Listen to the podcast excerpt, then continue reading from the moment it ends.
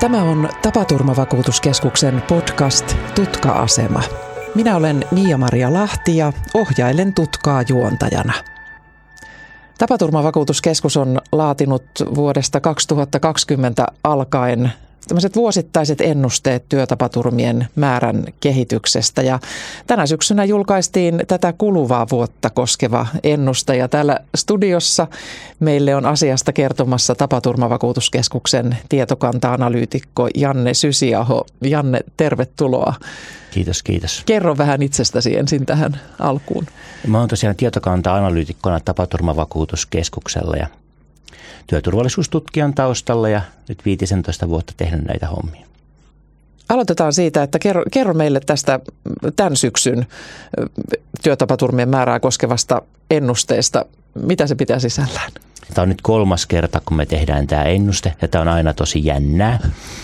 Ja sitähän ei voi koskaan sanoa, että etukäteen, että kuinka tarkasti se osuu vai osuuko. Meillä on paljon indikaattoritietoa siitä, että mitä me ennustetaan, mutta kaikki yllätyksiä voi sattua. Siinä mielessä tapaturmatilasto on luonteeltaan vähän tämmöinen taloustilasto, että se heijastaa sitä työtä, mitä Suomessa tehdään. Ja meillä on hyvin vankka kokemus siitä, että jos sitä työn tekemisen tapaa ei muuteta, niin se riskitasokin pysyy aika vakiona. Siinä nähdään kehitystä, mutta se on tyypillisesti hyvin hidasta. No miten nyt kun nämä, nämä pari edellistä vuotta on tehty, niin kuin tarkkaan ne osui? Ne on osunut ihan muutaman prosentin haarukkaan. Et tosi tarkasti. Ottaen huomioon vielä, että tuo vuosi 2020 oli todella poikkeuksellinen myös tapaturmatilaston näkökulmasta. Kerro siitä vähän tarkemmin, mitä kaikkea poikkeusta Joo, siellä tuli. Itse asiassa poikkeavat alkoi jo ihan alkuvuodesta. Silloin talous oli hyvin vahvassa suhdanteessa, varsinkin teollisuus ja rakentaminen. Mutta samaan aikaan oli hyvin vähäluminen talvi. Eli vuoden 2020 kevät liukkaita ei ollut juuri ollenkaan ja siitä syystä luvut näyttivät jäävän tosi alhaisiksi ja sitten maaliskuussa alkoi nämä koronasulut ja vaikutti siihen, että työmatkojen liikkuminen – minimoitui. Voi sanoa, että droppas nopeammin ja jyrkemmin kuin aiemmin on tapahtunut. Ja samaan aikaan sitten teollisuuden alihankintaketjut varsinkin Aasiasta rupesi sakkaa ja tuli tämä komponenttipulaa.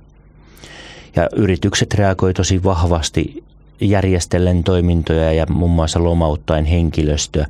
Ja oikeastaan aika pitkälti kaikki työt, joissa pystyttiin siirtymään etätöihin, niin näin varmaan myös tehtiin kontaktien minimoimiseksi.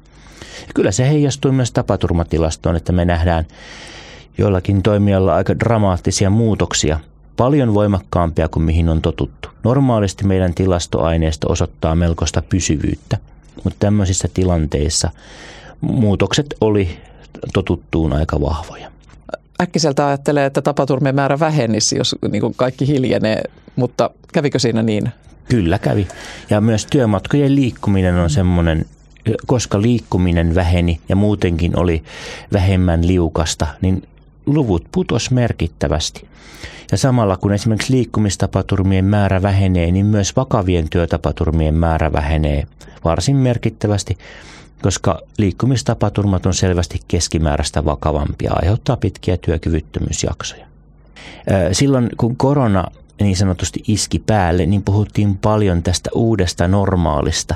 Ja nyt ollaan ehkä just sen tavallaan jännän äärellä, että nyt ehkä ollaan siinä uudessa normaalissa. Ja nyt sitten paljastuu se, että kuinka paljon näistä muutoksista jäi pysyviksi ja minkä verran työelämässä palaudutaan niihin käytänteisiin, jotka oli ennen tätä koronaa.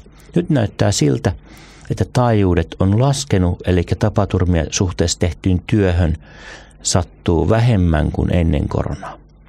Eli jotain myönteistä on ilmeisesti tästä jäänyt sitten kuitenkin. Niin, kun haetaan näitä myönteisiä puolia tästä kaikkia kurittaneesta pandemiasta. Mutta kuin isoja määriä nämä sitten on, että jos ihan vaikka vuosittaisia lukuja, että kuinka paljon työtapaturmia sattuu? Kaiken kaikkiaan niitä sattuu semmoinen noin 110 000, joista parisenkymmentä tuhatta on näitä kodin ja työpaikan välisillä matkoilla sattuneita työmatkatapaturmia. Eli varsinaisia työajalla ja työpaikalla ja työasia liikenteessä sattuneita on semmoinen noin 90 000, joka on noin 10 000 vähemmän kuin aikana ennen koronaa. Sano jotain esimerkkejä, miten tämä näkyy? No taustalla on ehkä semmoinen rakennemuutos, että aiemmin on ollut tosi vahva painotus noissa lukumäärissä ja taajuuksissa teollisuuteen, kuljetukseen ja rakentamiseen. Nyt näyttää siltä, että näiden ja alkutuotannon painoarvo on pienentymässä ja tämmöisen jälkiteollisen palvelun ja IT-sektorin rooli on kasvamassa. Ja tämmöisten perinteisten tapaturmavaarallisiksi miellettyjen tai korkeariskisiksi miellettyjen toimialojen rinnalle tulee uusia, joissa taajuudet on korkeita. Mainitaan esimerkkinä vaikka sosiaalihuollon laitospalvelut.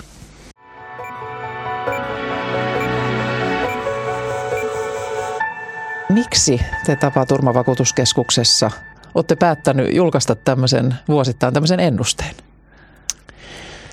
No siihen on moniakin eri syitä, että tilastodata mahdollistaa aineistojen kohdentamisen hyvin erilaisille yleisöille. Ja tämmöinen ennustaminen, se ehkä palvelee parhaiten semmoisia, jotka koordinoi ja resursoi erilaisia toimintoja. Sitten meillä on erilaisia tilastotuotteita muille käyttäjille, esimerkiksi työpaikoilla ja niille, jotka tekevät työturvallisuustyötä niiden yritysten kanssa. Mutta myöskin siksi, että se on meille mahdollista. Meillä on niin hyvä tilastodata, että sen avulla me pystytään melko tarkkojakin ennusteita laatimaan. Ja onko se, kun nykyään puhutaan paljon siitä, että, että pitää johtaa tiedolla, niin tämä varmaan myöskin liittyy siihen. Kyllä, se on se tiedon nälkä, mihin pyritään vastaamaan. Että kyllä me sitten tavallaan saadaan jalka oven väliin, että me saadaan huomioon sitten näille muillekin tilastotuotteille tässä samalla, kun laaditaan tämä ennuste.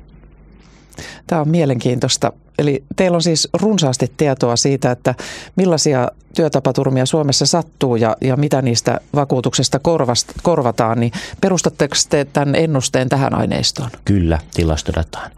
Meillä on tosin eri tasoisia tilastodatoja ja ennustamissa tietenkin me ruvetaan katsoa näitä nopeita signaaleita siihen, mitä alkuvaiheessa kertyy niistä lukumääristä.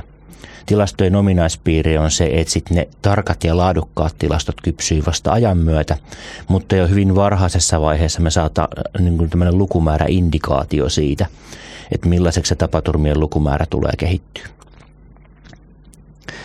No Sä kerroit, että ennuste perustuu varsin ainutlaatuiseen tilastodataan, jota te keräätte vakuutuslaitoksilta, niin mitä tuo tilastodata on syönyt niin sanotusti, eli, eli millaista tietoa siitä saa irti? No siitähän saa irti vaikka mitä. Ja tota, jos lähdetään siitä, että kun se kerätään kaikista vakuutusyhtiöistä, eli se ei ole otospohjainen, eli kaikki semmoiset tapaturmat, joista tulee jotain korvattavaa, niin niistä kertyy se tilastoaineisto.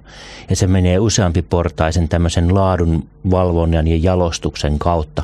Ja lopputulos on sitten kattava ja laadukas, ja me saadaan tieto paitsi niistä sattuneista tapaturmista – niiden taustatekijöistä, niin myöskin siitä, että mihin vakuutuksiin ja mihin työnantajayrityksiin ne linkittyy. Ja niiden kautta pystytään rikastamaan sitä tietoa ja sitten rajatusti myös yhdistämään muihin aineistonlähteisiin ja palveleen esimerkiksi työelämätutkimusta tällä aineistolla.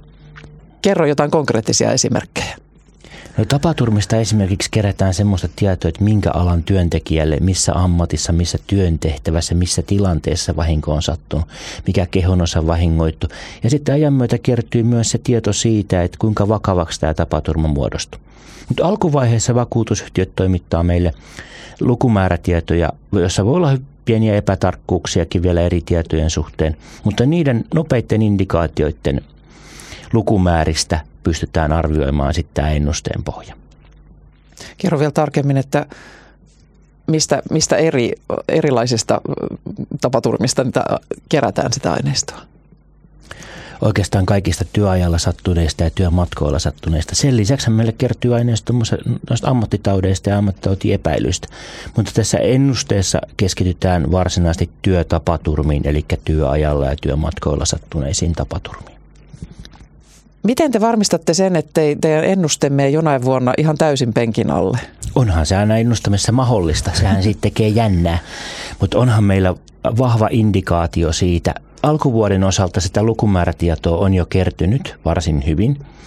Ja vaikka siinä nimenomaan niiden ilmoitusten määrissä onkin ajallista ja laadullista epätarkkuutta, niin kyllähän me nähdään sieltä esimerkiksi just tämän viime kevään osalta, että siellä oli tämmöinen huomattava piikki lukumäärissä, josta nyt hyvin voidaan päätellä, että se riittyy tähän runsaslumisen talven sulamisvesiin ja siitä aiheutuneisiin liukkausolosuhteisiin siinä maalis-huhtikuussa nähdään aika selvästi, että myös tämä vuosittainen kausivaihtelu, mikä Suomessa on aika vahvaa, niin ohjaa myös sitä lukumääräkehitystä, että aiempien vuosien perusteella me pystytään ennustamaan jonkunlaista pysyvyyttä.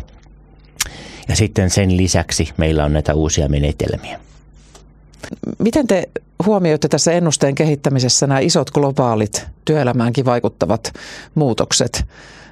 Tai tarvitseeko niitä huomioida? Kyllä ne on huomioitu. Me on laskettu muutamakin rinnakkainen malli tai malli ja estimaatteja siitä, että osa on tehty ihan lineaarisoimalla trendejä ja sitten osa on tehty sillä, että on laskettu arvioituja vaikutuksia just näistä muista indikaatiotiedoista, mitä saadaan esimerkiksi talousennusteista. Nyt on ollut poikkeuksellisia tilanteita, muun muassa inflaation kiihtyminen, mikä on vaikuttanut niiden laskennallisten mallien epätarkkuuksia lisäten.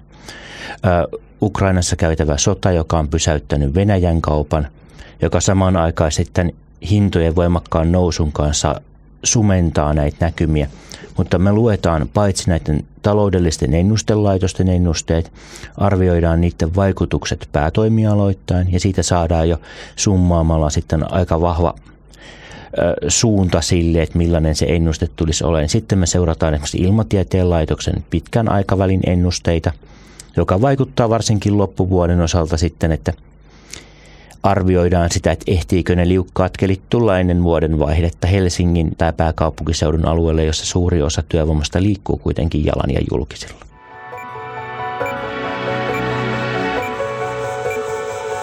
Kuinka paljon nämä tämmöiset myllerrykset ja niin yllättävätkin tapahtumat niin vaikeuttaa sitä ennusteen tekoa. Tai ainahan niin kuin sanoit, niin ennusteen tekeminen on, on hankalaa ja se voi mennä pieleen, mutta, mutta nämä on aika kuitenkin sellaisia ollut osittain ainakin yllättäviä, mitä on viime vuosina tapahtunut. On ollut yllättäviä ja tosi vaikeita ennakoida, että missä määrin ne ulkopuoliset työelämään vaikuttavat ikään kuin shokit on palautuvia ja mistä määrin siitä jää tämmöistä pysyvää rakennemuutosvaikutusta. Ja lisäksi se ennustamistarkkuus on jo semmoinen, että jo pelkästään pyöristyksillä on vaikutusta. Ja esimerkkinä voi ottaa tämmöinen, että jos tulee yksi liukkaampi kelijakso pääkaupunkiseudulla, niin sillä voi olla työmatkatapaturmien lukumäärä jopa tuhannen tapaturman vaikutus sattumispäivälle ja muutamalle sitä seuraavalle kalenteripäivälle. Meillä on muutama esimerkki tämmöisistä hyvin liukkaista jaksoista ja noin kerran kymmenessä vuodessa sattuu semmoinen sääolosuhteet yhtenä päivänä esimerkiksi tulee se tuhat työmatkatapaturmaa. Ja sehän jo vaikuttaa ennusteen osumatarkkuuteen, jos vuositasolla työmatkatapaturmia on semmoinen vajaa 20 000. Sitten vielä kiinnostaa, että esimerkiksi tämä koronapandemia, niin mihin, onko nähtävissä jotain aloja, mihin se on eniten vaikuttanut? On, kyllä se on vaikuttanut. Tietysti palvelualathan sai nopean ja varsin jyrkän vaikutuksen, mutta sitten myöskin nähtiin, että teollisuus näytti pysyvän aika hyvin pyörimässä. Kauppan ala menestyi kohtuullisen hyvin ja sitten kun tämmöinen palautuminen siitä rajoitustoimien vaikutuksista, komponenttien saatavuusongelmista on tullut, niin sitten se on vaikuttanut siihen, että tukipalvelutoimialalla tapaturmat lisääntyi tosi voimakkaasti, esimerkiksi vuokratyön. Sitä on ilmeisesti käytetty tämmöisenä joustoelementtinä siinä, että yritykset on saanut sitten työvoimaa takaisin, kun on tarvittu. Entäs sitten nämä sodan vaikutukset? Onko nähtävissä, että missä ne, missä ne vaikuttaa niiden tapaturmiin? Ei oikeastaan vielä. Ja se onkin ollut yllättävän pientä, mitä on arvioitu, että se vaikutus on suomalaiseen teollisuuteen tässä alkuvaiheessa. Että idän kauppa tai Venäjän kanssa käytävä kauppa on käytännössä pysähtynyt, materiaalien kuljetukset on pysähtynyt, mutta vaikuttaa siltä, että teollisuus on sitten saanut kompensoitua sitä uusilla tilauksilla jostain muualta. Mutta niin kuin sanoin aiemminkin, niin siihen tulee semmoinen sumentava vaikutus siitä, että nousevat hinnat toisaalta peittää sitä alkuperäisten volyymien muutosta siellä taustalla. Ja ne volyymit on tiukemmin sitten yhteydessä työtapaturmien määrään, siihen työn intensiteettiin, josta se tietty riskitaso johtaa siihen tiettyyn tapaturmien esiintymiseen. Voitko Janne vielä, vielä tiivistää meille sen, tai välttämättä ihan, ihan pieneen tarvitse tiivistää, mutta kuitenkin niin kuin vetää yhteen sen, että miksi työtapaturmamäärän ennustaminen on tärkeää. Miksei se riitä, että katsotaan vain jo toteutuneita työtapaturmia ja niistä kertynyttä tilastotietoa? Tärkeintähän se olisi opiksi ottaminen ja ennaltaehkäisy. Että siihen nähden tämä ennustaminen on vähän sekundääristä, mutta tällä me saadaan huomioon siihen, että ja onhan se tietysti työpaikkojen ja päätöksentekijöiden näkökulmasta jopa vähän alleviivaavaa, että miksi me voidaan ennustaa se tapaturmien sattuminen jo etukäteen. Mehän ollaan niin kuin periaatteessa parin askeleen päästä siitä, että me mietittäisiin, että millä työpaikalla ja mille tiimille ne tapaturmat sattuu. Järkevämpää olisi ennaltaehkäistä se, mutta se vaatii sitten työn tekemisen tapoja muutetaan ja turvallistetaan. Paljonko tämä on kiinnostanut, nämä teidän tekemät ennusteet? Kyllä ne on mennyt aika hyvin sekä mediassa läpi, että on tullut näitä kyselyitä sitten.